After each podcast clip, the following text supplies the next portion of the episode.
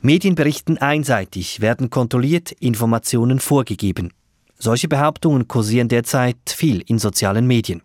Das ist der Medientalk und wir beschäftigen uns hier gleich mit der Frage, welchen Einfluss haben diese Mythen auf die Arbeit der Medienschaffenden. Wir überlegen uns sicher nach dieser Corona-Krise sehr genau, vielleicht noch genauer, welche Experten man zu einem Thema noch befragen könnten. Und warum sind Behauptungen, die von einer Art Meinungsdiktatur ausgehen, in der Schweiz so weit verbreitet?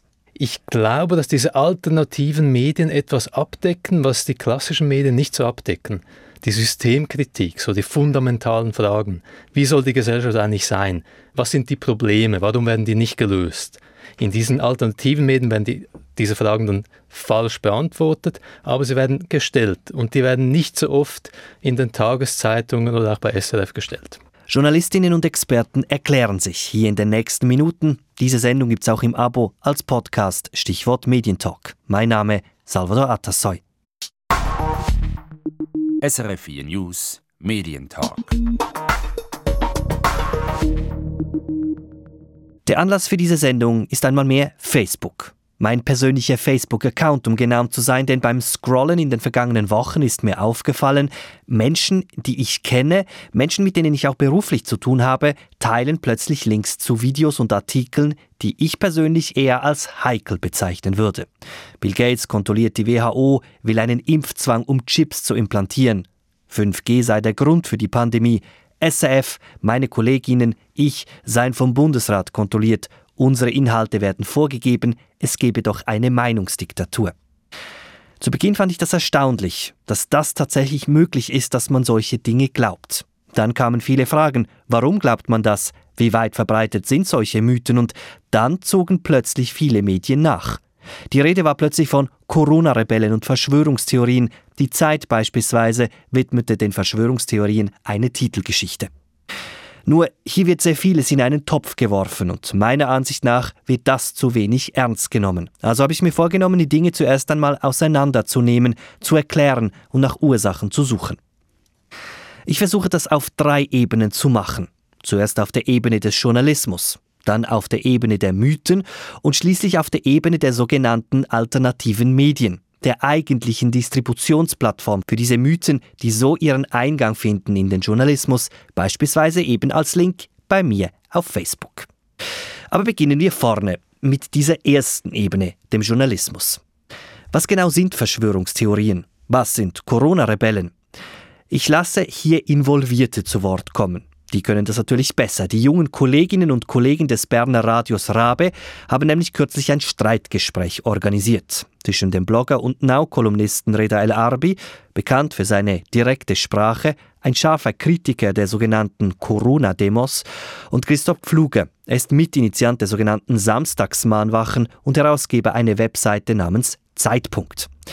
Wir steigen ein in der Mitte dieses Talks. El Arbi spricht mit Pfluger über dessen Webseite Zeitpunkt. Wenn ich auf deine Seite schaue, ähm, hast du verschiedene Artikel drauf, die ähm, das Virus verharmlosen, die ähm, Sachen hinterfragen, wo es nicht darum geht, ähm, dass die Grundrechte verletzt werden, sondern dass eigentlich die ganze Politik oder die, das ganze Verhalten ähm, unseres Landes, und zwar nicht nur der Regierung, sondern auch 90 Prozent der Bürger, als blöd oder unwissend oder Schafe, also Schafe habe ich nicht bei dir gelesen, aber so wird man halt genannt, äh, angeschaut wird. Also Leute, die nicht mit euch an, an den Demonstrationen sind, die nicht euch unterstützen, sind offenbar keine richtigen Demokraten oder verstehen es halt nicht richtig. Also das, Entschuldigung, das ist eine absolute Unterstellung. Hallo? Also gut, dann kurze Frage. Ähm, die, die Leute, die, äh, die die nicht hinter euch stehen, die hinter dem Bundesrat und hinter dem, äh, also hinter den Maßnahmen stehen, und zwar 100 Prozent und sich einschränken und ähm, was sind das dann? Also die, die, sehen, die sehen die Gefahr nicht oder äh, die verstehen nicht, was vor sich geht. Nimmt mich jetzt Wunder, wie du das einschätzt. Also man muss sehen, dass äh, natürlich eine ziemliche Kampagne läuft. Ah, die sind, die, die sind fehlinformiert. Genau, genau. Genau. Und ich kann die zwei Manipuliert. Beispiele. Ja, manipuliert, das, äh, du kannst an dem sagen, was du willst. Die sind nicht? keine mündigen Bürger, die selber einschätzen können. Ja, natürlich sind es mündige Bürger, die, äh, die selber Dann sind sie einschätzen dumm. können. Nein, sie sind in, in allererster Linie sind sie schlecht informiert und man hat ihnen Angst eingejagt. Und man weiß natürlich, wenn die Leute verängstigt sind, dann reagieren sie, ähm, wie soll ich sagen, dann reagieren sie in einer gewissen Hinsicht irrational. Das ist ja das Muster, dass alle Diktatoren, die machen zuerst einmal Angst. Also 90 Prozent der Schweizer Bevölkerung sind ähm, manipuliert, Nein, sie sind, sie sind, fehlinformiert, ja, zu sie sind- dumm, um Medienkompetenz Nein, zu nicht. entwickeln. Wa- Was ich, ich sehe es nicht. Nein, sie sind nicht so dumm, um Medienkompetenz zu entwickeln. Sie sind schlecht informiert und man hat ihnen Angst gemacht und das reduziert einfach die, die, die, wie soll ich sagen, die, die, die Fähigkeiten des Intellekts. Und eure Und- Leute sind immun gegen das. Ja, eure Leute, also ich kann nur für mich sprechen, nicht? Aber du organisierst und rufst Nein, zum ich, ich organisiere nicht. Ich publiziere, äh, Leute, ich publiziere, wenn irgendwo Leute eine Also du Mahnwache trägst nicht mal die. Verantwortung für diese Aufrufe. Natürlich trage ich Verantwortung für das, was ich mache. Für deine Veröffentlichungen, die Leute dann zu diesen Orten bringen. Ich übernehme Für deine Information, die du auf der Seite hast. Ja, natürlich übernehme ich Verantwortung. Und alle, die nicht dieser Meinung sind, sind fehlinformiert. Ja, das ist, ja, hallo. Leute, die nicht auf meine Webseite gehen, sind fehlinformiert. Die Das das ist nicht die glauben. Behauptung, Die, das ist die Behauptung, die du aufstellen Nein, ich, fra ich frage dich, Leute, die nicht diese Position einnehmen, sondern die, diese 90 Prozent der Schweizer, die dem Bundesrat folgen, die sich einsetzen, die sich zurücknehmen, die sind fehlinformiert und verängstigt. Also verängstigt sind sie sicher. Und wenn man die Information äh, anschaut, die sie von den Behörden bekommen und die leider von den äh, Mainstream-Medien, die jetzt auch noch sehr Sorry, viel Geld, Mainstream-Medien, ich bin raus. Das Gespräch zwischen Redal Arbi und Christoph Pfluger spricht für sich selbst. Es zeigt meiner Ansicht nach exemplarisch, die Trennlinie zwischen Mythos und Realität ist dünn. Gibt es eine Meinungsdiktatur? Nein. Machen Journalistinnen und Journalisten den Leuten mit ihrer Berichterstattung Angst? Gefühlt irgendwie schon. Sie sehen, einige Dinge sind wahr, andere wiederum nicht. Der Medienwissenschaftler Vincent Swies erklärt sich das so. Also der Versuch, komplexe Sachverhalte ganz einfach zu erklären, indem man eben vermutet, dass dahinter irgendwelche Drahtzieher stecken, die aus illegitimen Gründen konspirativ wirken, das hat es immer schon gegeben. Ja, auch vor Corona selbstverständlich. Ich erinnere da an äh, Terrorberichterstattung oder auch an Flüchtlingskrise, Klimawandel und so weiter. Aber ich denke, die Corona-Krise, die ja gekennzeichnet ist dadurch, dass so viel Unwissen vorhanden ist, die lädt gerade dazu ein, für Erklär ganz einfache Erklärungen. Und es gibt ja Menschen, die eben mit Unsicherheit sehr wenig gut äh, umgehen können. Und diese Menschen, die neigen dann eben dazu, äh, Erklärungen zu finden. Und die geraten sehr leicht in die Fänge von sogenannten Verschwörungstheoretikern. Ich denke, im Fall von der Corona-Krise hat man sehr lange von diesen Theorien wenig gehört. Ich denke, es hängt auch damit zusammen, dass sich diese verschiedenen Strömungen zuerst einmal finden mussten. Nicht wahr? Das sind ja ganz unterschiedliche Gruppierungen. Da haben wir die religiösen Fundamentalisten, da haben wir die Impfgegner, die 5G-Gegner und so weiter. Aber diese Motive sind alle sehr unterschiedlich und durch dieses Notrecht, durch das Ergreifen des Notrechts und die Befürchtung, dass quasi ein Maulkorb verpasst wird, haben sie einen gemeinsamen Nenner gefunden und sind dann quasi auch unter dem Radar der Medien hervorgekrochen und haben es sogar in die öffentliche Arena geschafft. sagt der Zürcher Medienwissenschaftler Vincent Swies. Die Mythen also sind da angekommen in der breiten Gesellschaft. Natürlich nicht bei allen, aber als Thema zumindest sind sie präsent. Das spüren auch die Journalistinnen und Journalisten. Die kritischen Mails, die Fragen, die abschätzigen Kommentare, das alles hat in den letzten Wochen deutlich zugenommen, auch bei uns, bei Radio SRF, sagt Claudia Schlupp. Sie ist Online-Produzentin bei Radio SRF 1, dem Sender mit den meisten Hörern in der Schweiz. Das erleben wir auch so, dass wir im weitesten Sinn mit Verschwörungstheorien stärker konfrontiert werden, wobei man da ein bisschen differenzieren muss. Also bei Radio SRF 1 hat das Publikum ja verschiedene Kanäle, um uns Rückmeldungen zu geben, das heißt, um uns Kommentare zu schreiben, Lob und Kritik zukommen zu lassen oder auch Fragen zu stellen. Bei uns sind das Facebook einerseits, das ist aber auch WhatsApp. Dann haben wir unsere Webseite, wo man Kommentare hinterlassen kann. Wir haben das Studio-Mail und dann haben wir auch noch die Möglichkeit, in Live-Sendungen anzurufen. Also das sind ganz viele verschiedene Kanäle und da gab es Unterschiede. Am stärksten betroffen, würde ich jetzt einmal sagen, waren wahrscheinlich Facebook und WhatsApp. Also haben wir am ehesten oder am häufigsten Kommentare oder Rückmeldungen äh, bekommen, die so ein bisschen in die Richtung von Verschwörungstheorien gegangen sind. Und wir haben natürlich in mehreren Sendungen und auch online immer wieder bewusst aufgerufen, die Hörer aufgerufen, zu kontroversen Fragen Stellung zu nehmen, zum Beispiel zur Frage, wie der Bundesrat seine Aufgabe jetzt gemacht habe oder auch zur Frage, wie wir, Radio SRF, über diese Corona berichtet haben. Und das hat natürlich selbstverständlich dann auch äh, kritische Reaktionen provoziert. Nehmen wir eine solche Sendung gleich raus. Es war eine Forumsendung zum Thema Verschwörungstheorien. Etwas, was mir da aufgefallen ist. SRF, ganz allgemein, Fernsehen und Radio wird ja von Userinnen und Usern oft als sehr einseitig berichtend kritisiert. Das klingt so. Wenn man, wenn man SRF für die Einseitigkeit in der Berichterstattung äh, unterstellen, ist das ja noch gänzlich untertrieben. Man hat das Gefühl gehabt, wir, wir sind Kinder irgendwie, wo man muss bevormunden. Und das hat ja mit der Rede angefangen, von wir schauen, wir passen auf euch, wir achten auf euch, ihr sind uns wichtig und so. Und das hat den Schweizer Fernsehen weitergetragen. Also ein bekanntes Narrativ, das war ein Hörer, Claudia Schlupp, kommt das mittlerweile öfters vor, dass Sie solche Dinge hören? Das kommt öfters vor. Wir haben bei den Reaktionen verschiedene Phasen beobachtet. In der ersten Phase, äh, seit der Corona-Krise, da haben wir sehr viel Lob gekriegt und sehr viel Zuspruch. Dann so ungefähr nach vier Wochen hat man gemerkt, dass der Ton schärfer wurde, nicht nur gegenüber SRF, sondern auch wenn User untereinander in einem Dialog gestanden sind, hat man gemerkt, okay, jetzt sind die, die Meinungen zu gewissen Themen sind die gemacht. Und dann würde ich sagen, da gab es eine dritte Phase, die wahrscheinlich bis jetzt angedauert hat. Jetzt wurden ja gerade die jüngsten Lockerungen bekannt gegeben. Und in dieser dritten Phase, da hat sich die Kritik dann stark auch gegen SRF gerichtet. Da kamen Vorwürfe wie der Vorwurf, den wir gerade gehört haben, dass SRF zu einseitig berichte oder dass man immer nur die gleichen Experten höre. Genau, diese gleichen, immer gleichen Experten, das ist ja auch so ein Punkt, das klingt so. Man wird schon fast als Staatsfeind und was weiß ich tituliert, wenn man nur mal eine kritische Frage in den Raum stellt. Und das finde ich, das, das, das, hat mich wirklich erschüttert jetzt in dieser letzten Zeit.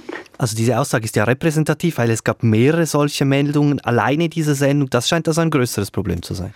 Das ist eine Rückmeldung, die wir häufig hören oder lesen, auf jeden Fall, dass die Leute uns sagen, sie fühlten sich diffamiert nur weil sie Kritik an der Politik, an der Regierung äußerten oder an den Medien äußerten, seien sie noch keine Verschwörungstheoretiker, man solle doch da bitte differenzieren. Ich kann vielleicht ein Beispiel geben, das war ein Hörer, der hat uns einen geharnischten Kommentar online geschrieben, wonach wir zu wenig kritisch berichtet hätten.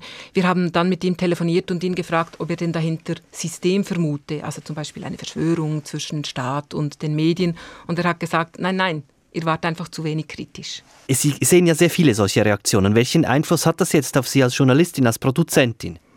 Wir haben in den ungefähr ersten zwei Monaten haben wir, wurden wir mit Reaktionen richtiggehend überrannt.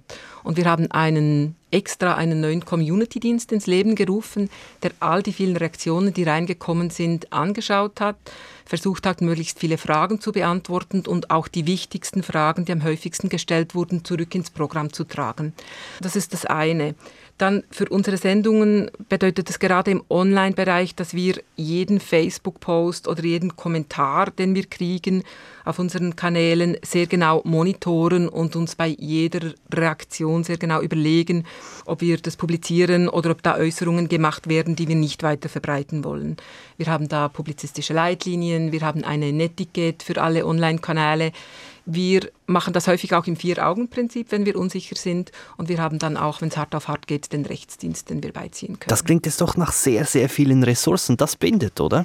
Das bindet sehr, sehr viele Ressourcen. Ich denke, das ist ein Job, den man wirklich ernst nehmen muss. Man muss die Online-Kanäle, jeden Online-Kanal, wo Diskussionen geführt werden, muss man pflegen und da muss man Ressourcen investieren. Jetzt ist es ja doch so, dass Kritik geäußert wird. Nehmen Sie die dann ernst und pflegen Sie das dann? Sie haben so gesagt, Sie nehmen das im Programm auf, aber sind Sie jetzt vielfältiger oder waren Sie das vorher schon? Das kann ich so nicht beantworten. Ich hoffe, dass wir natürlich schon vorher vielfältig waren, aber wir überlegen uns sicher nach dieser Corona-Krise, sehr genau, vielleicht noch genauer, welche Experten man zu einem Thema noch befragen könnte. Sagt Claudia Schlupp. Sie ist Produzentin online bei SRF 1.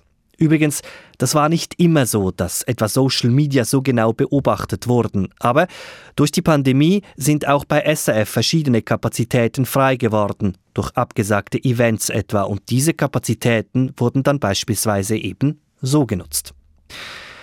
Diese Trennlinie zwischen Mythos und Realität, das beschäftigt mich. Ist jemand, der kritische Fragen stellt, gleich ein sogenannter Verschwörungstheoretiker? Nein, sicher nicht.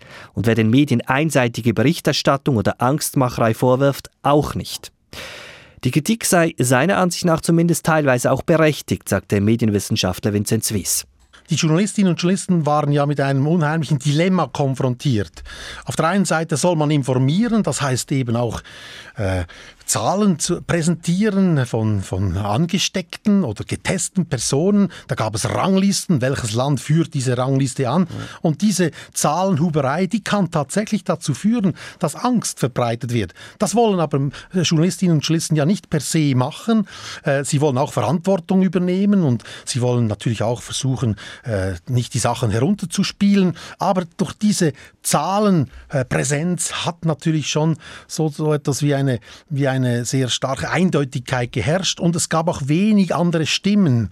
Die Stimmen sind ja mittlerweile gekommen. Ich meine auch kritische Stimmen. Ja, kann das sein? Sind die Maßnahmen die richtigen? Psychologische Ansätze, soziologische Ansätze, warum nicht auch religiöse Ansätze? Und ich kann mir vorstellen, dass Menschen, die dann beobachten, dass die Medien quasi im Einklang mit der Regierung auch das gleiche predigen, das gleiche Narrativ bedienen, da kommt ein unheimliches Virus in unser Land hinein und wir wissen alle nicht, wie damit umzugehen. Hoffentlich können uns die Virologen erklären oder die Politik erklären, welche Entscheidungen zu treffen sind. Dieses Narrativ war unheimlich dominant und hat eigentlich andere Erklärungen oder andere Grunderzählungen gar nicht zugelassen. Also es scheint etwas zu haben Ihrer Ansicht nach. Wie sieht es denn mit diesem Argument aus, dass immer wieder gesagt wurde, wenn wir etwas Kritisches sagen, werden wir gleich in diese Verschwörungsecke gestellt? Sind die Medienschaffenden unfair mit gewissen Gruppen umgegangen? Auch da sind die Journalistinnen und Journalisten mit einem Dilemma konfrontiert.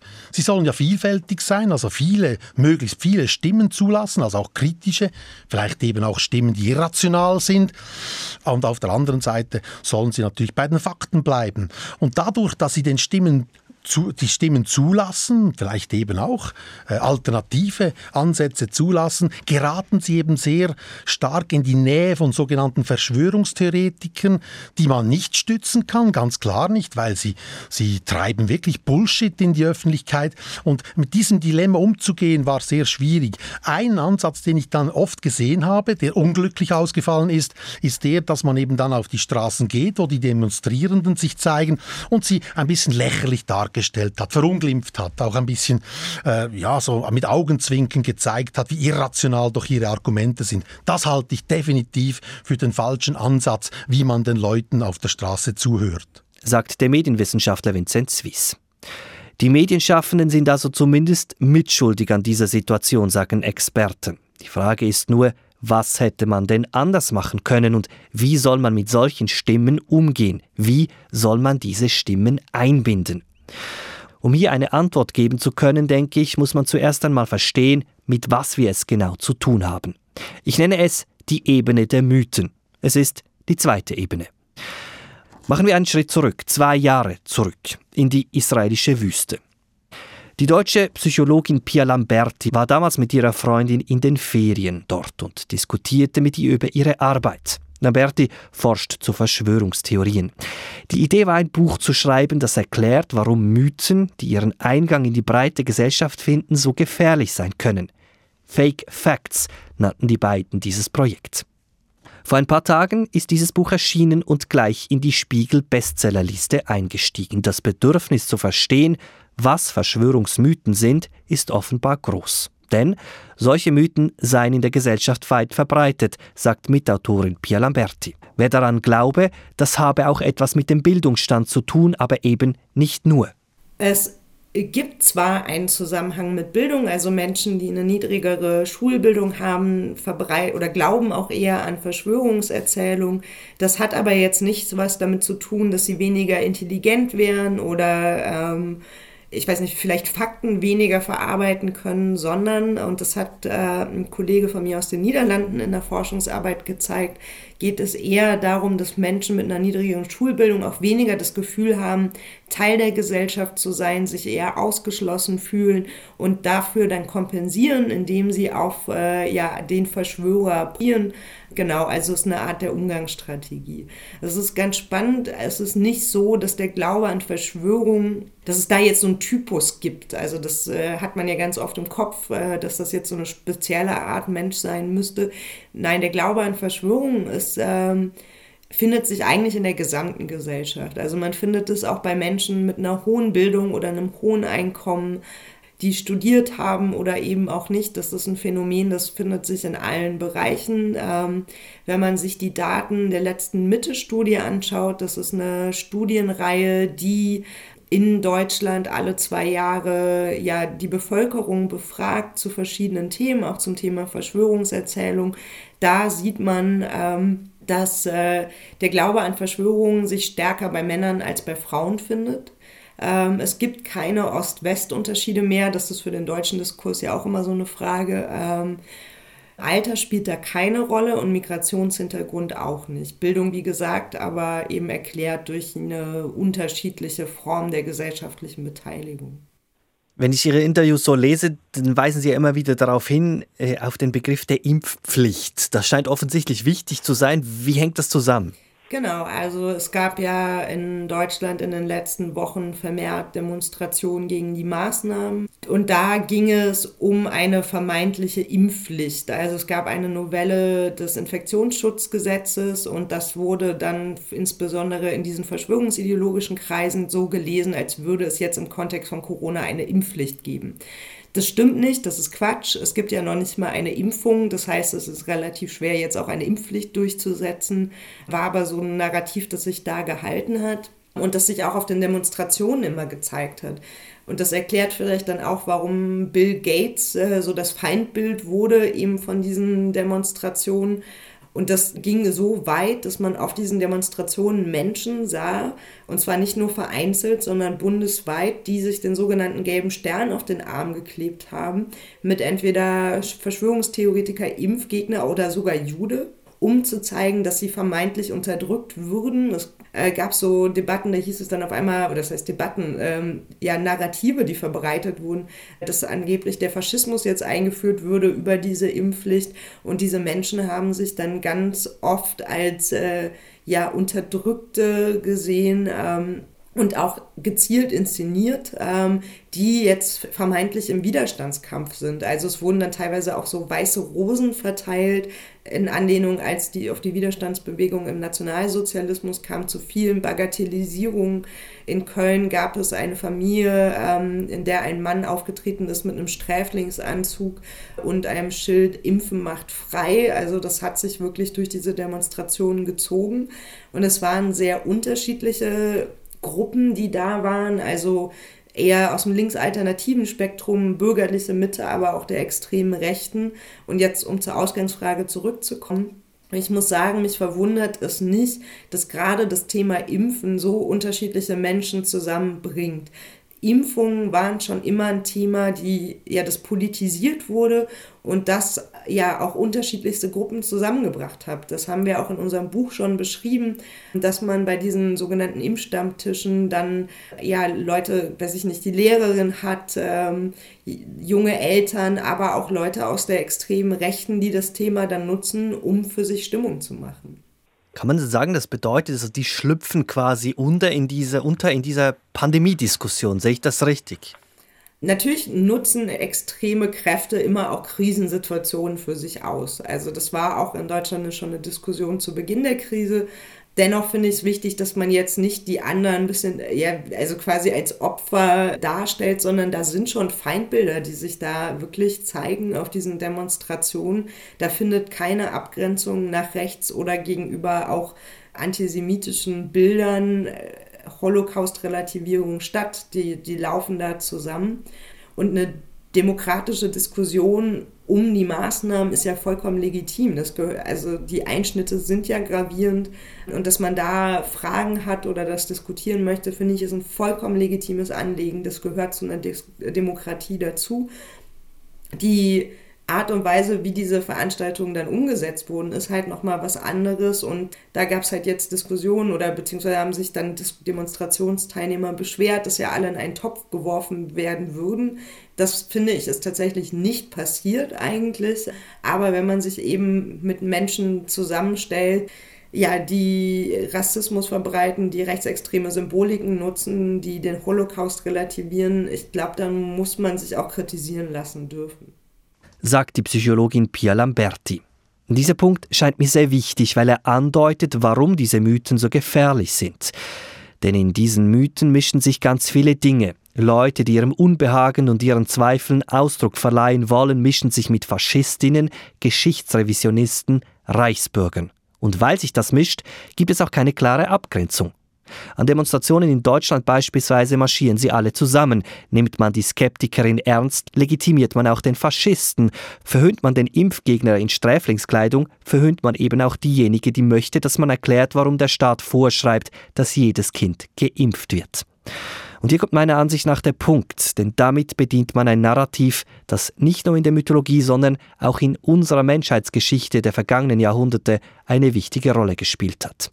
Das Narrativ der Unterdrückung. Es ist diese alte Geschichte, die die Menschheit schon lange kennt, die aufrechte Minderheit wird verfolgt, weil sie eben erkannt hat, was der wahre Weg ist. Wir wissen aus der Forschung, dass der Glaube an Verschwörung auch eine Funktion erfüllt, dass Menschen sich dadurch überhöhen können, dass sie das Gefühl haben, einzigartig zu sein. Sie sind dann die, die scheinbar über eine Art Geheimwissen verfügen und wenn man sich diese doppelte Inszenierung als Opfer und Unterdrückter und gleichzeitig als Widerstandskämpfer bedient das natürlich nochmal. Man hat auf einmal das Gefühl, man, also man, man kreiert ja ein Feindbild, das so übergroß ist und so negativ und so böse. Da kann man sich selber nur durch überhöhen und ja, vielleicht auch handlungsfähig fühlen.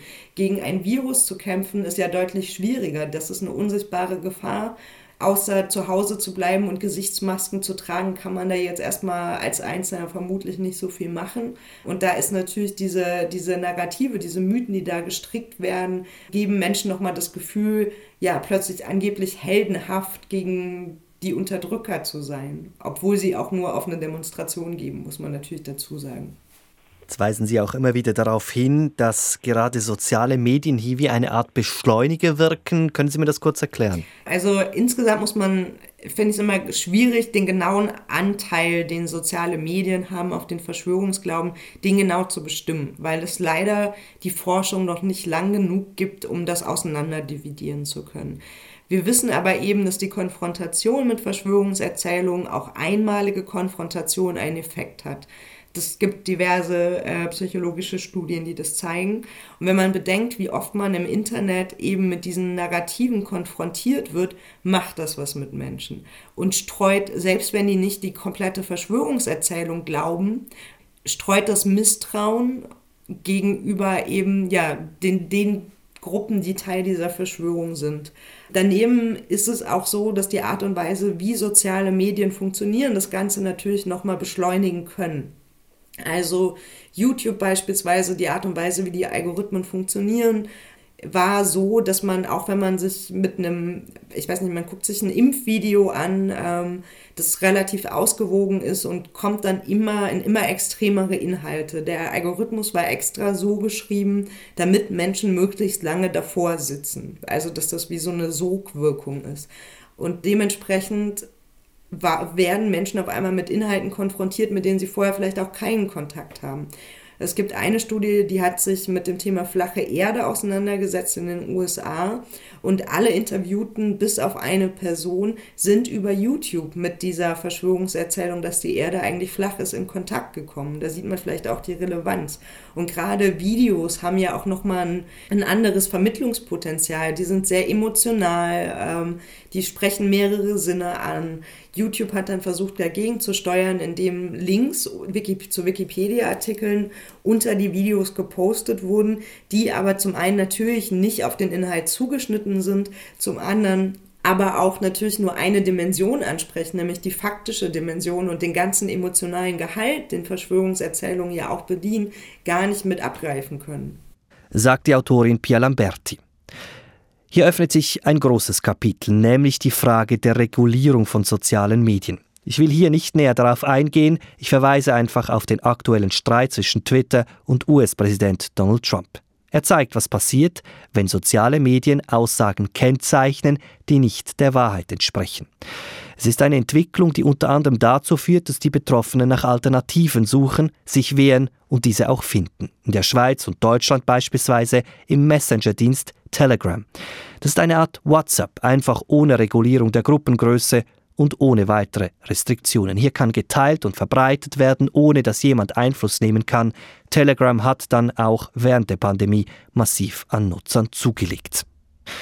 Das alles zeigt exemplarisch, wir sind längst auf der dritten Ebene angelangt bei den sogenannten alternativen Medien.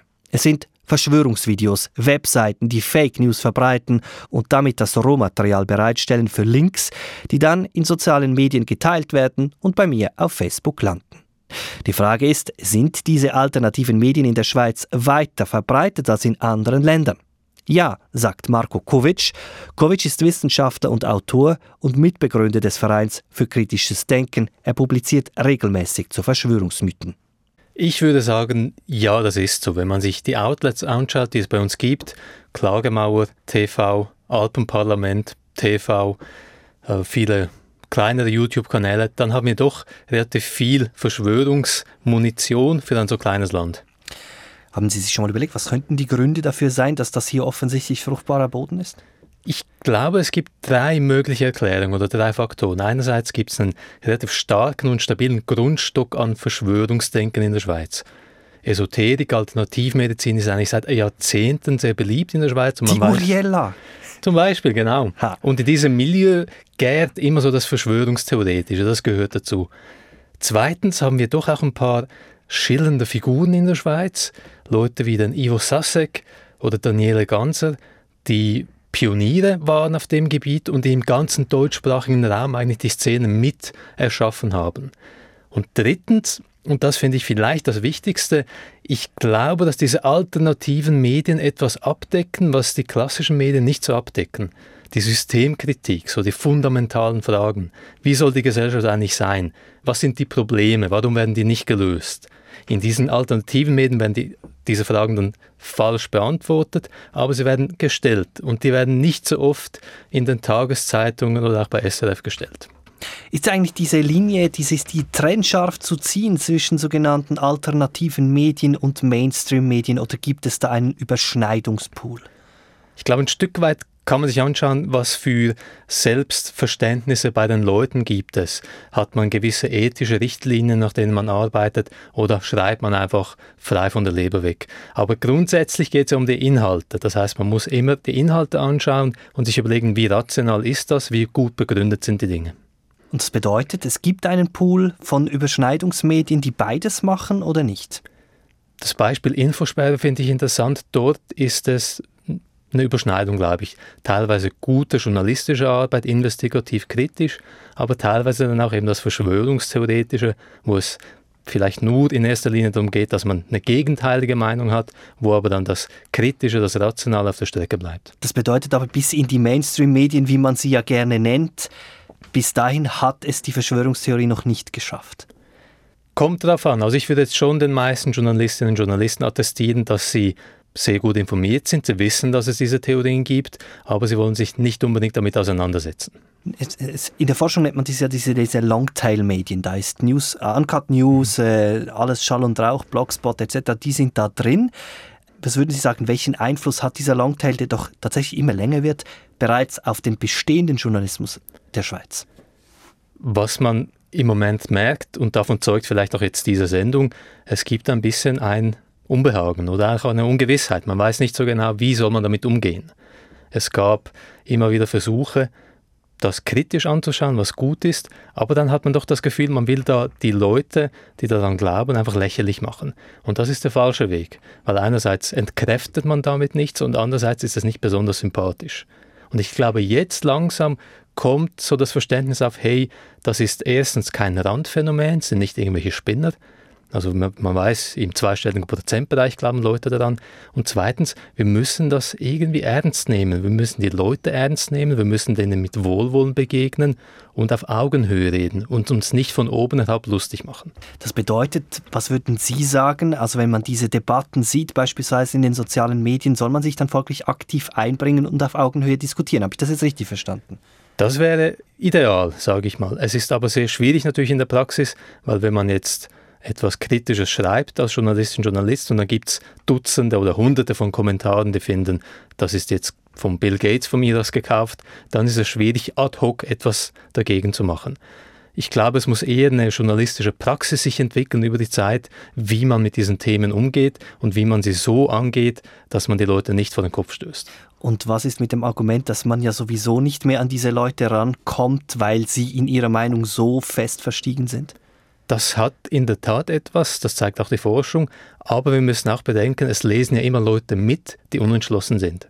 Und um die geht es eigentlich. Nicht die kleine Minderheit, die ihr Weltbild nie ändern wird, sondern die Leute, die nicht wissen, was stimmt was stimmt nicht.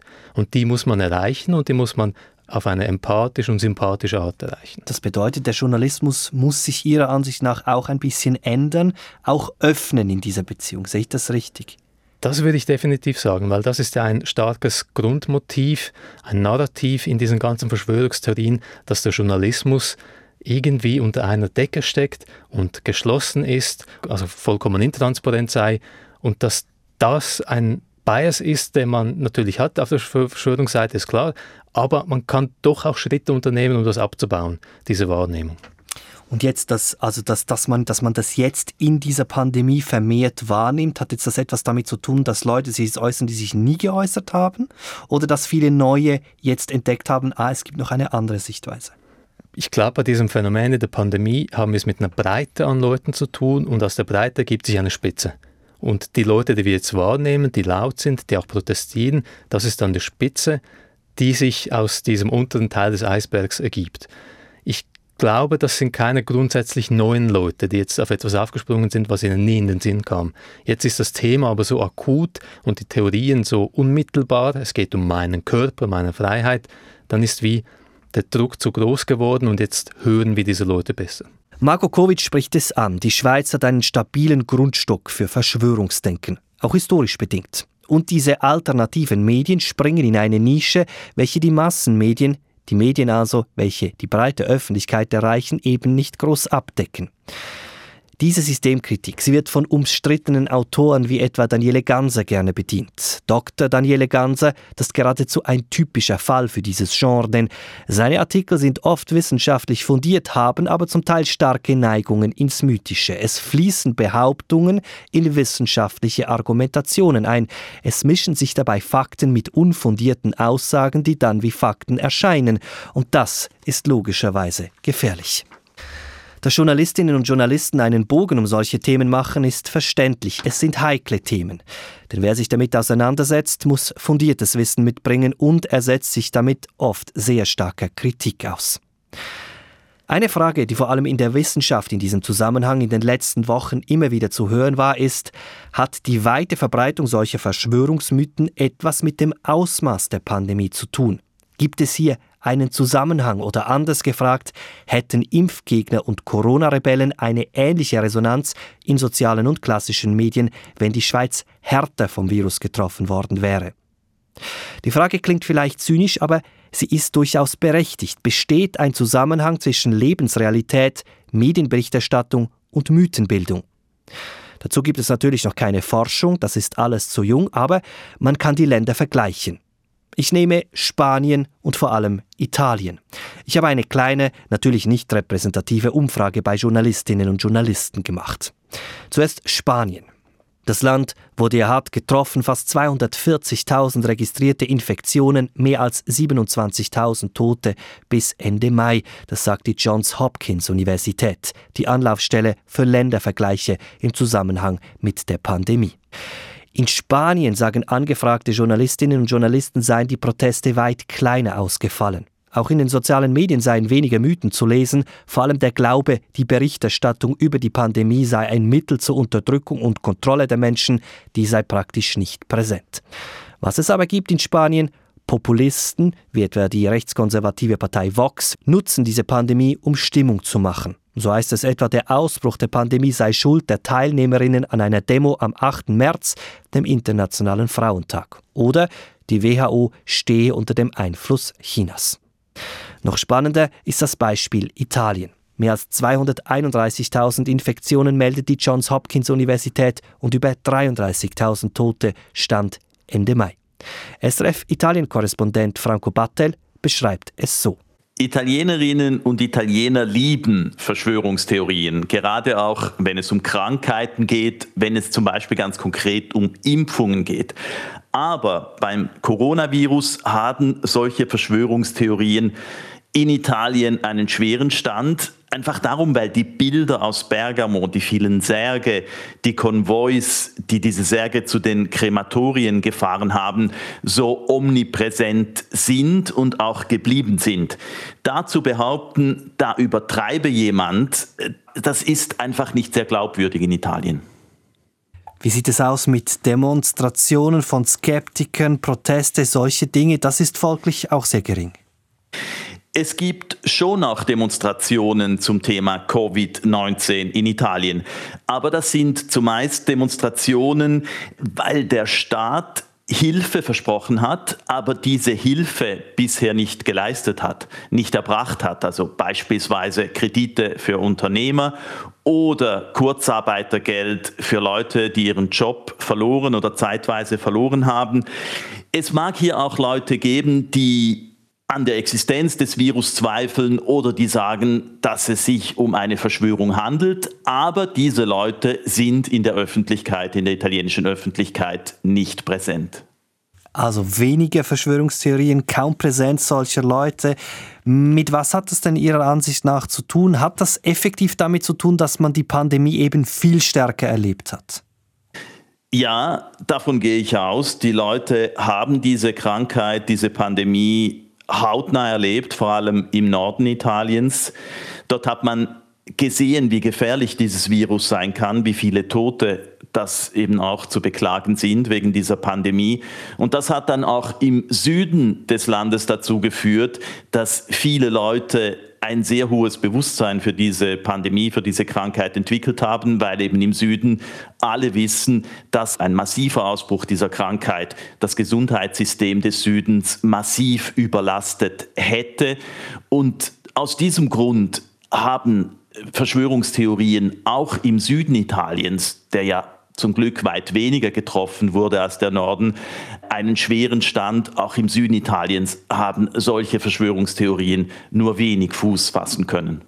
Franco Battel, wenn wir das zusammenfassen, kann man vielleicht sogar einen Schritt weiter gehen und sagen, dass das zu einem Umdenken geführt hat. Also gibt es beispielsweise Diskussionen, die jetzt gar nicht mehr stattfinden, die vorher sehr präsent waren? Ja, ich habe es vorher schon angesprochen, es gab ja in Italien während Jahren einen eigentlichen Grabenkrieger, Grabenkämpfe um die Impfungen, um die obligatorischen Impfungen, die in den Schulen den Kindern verabreicht werden sollen.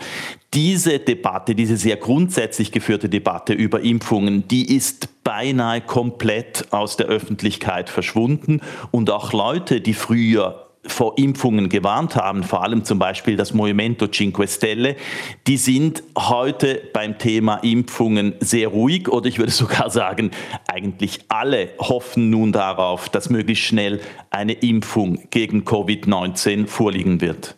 Sagt Italien-Korrespondent Franco Battel. Das Beispiel zeigt meiner Ansicht nach Folgendes. Medienschaffende in der Schweiz sollten Skeptiker ernst nehmen und einbinden. Aber sie sollten auch Verständnis für Relationen haben.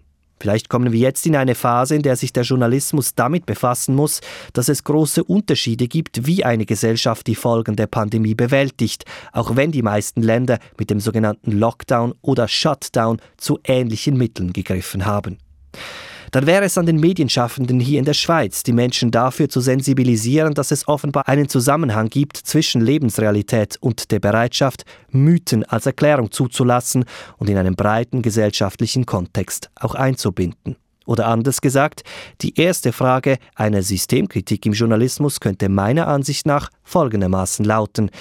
Ist ein Verschwörungsmythos in Zeiten der Pandemie ein Luxus, den sich nur diejenigen leisten können, die von der Pandemie weitgehend verschont geblieben sind? Damit sind wir am Ende des Medientalks. Weitere Informationen und den Podcast gibt es wie immer online srf.ch-medientalk. Produktion und Moderation Salvador Atassoy.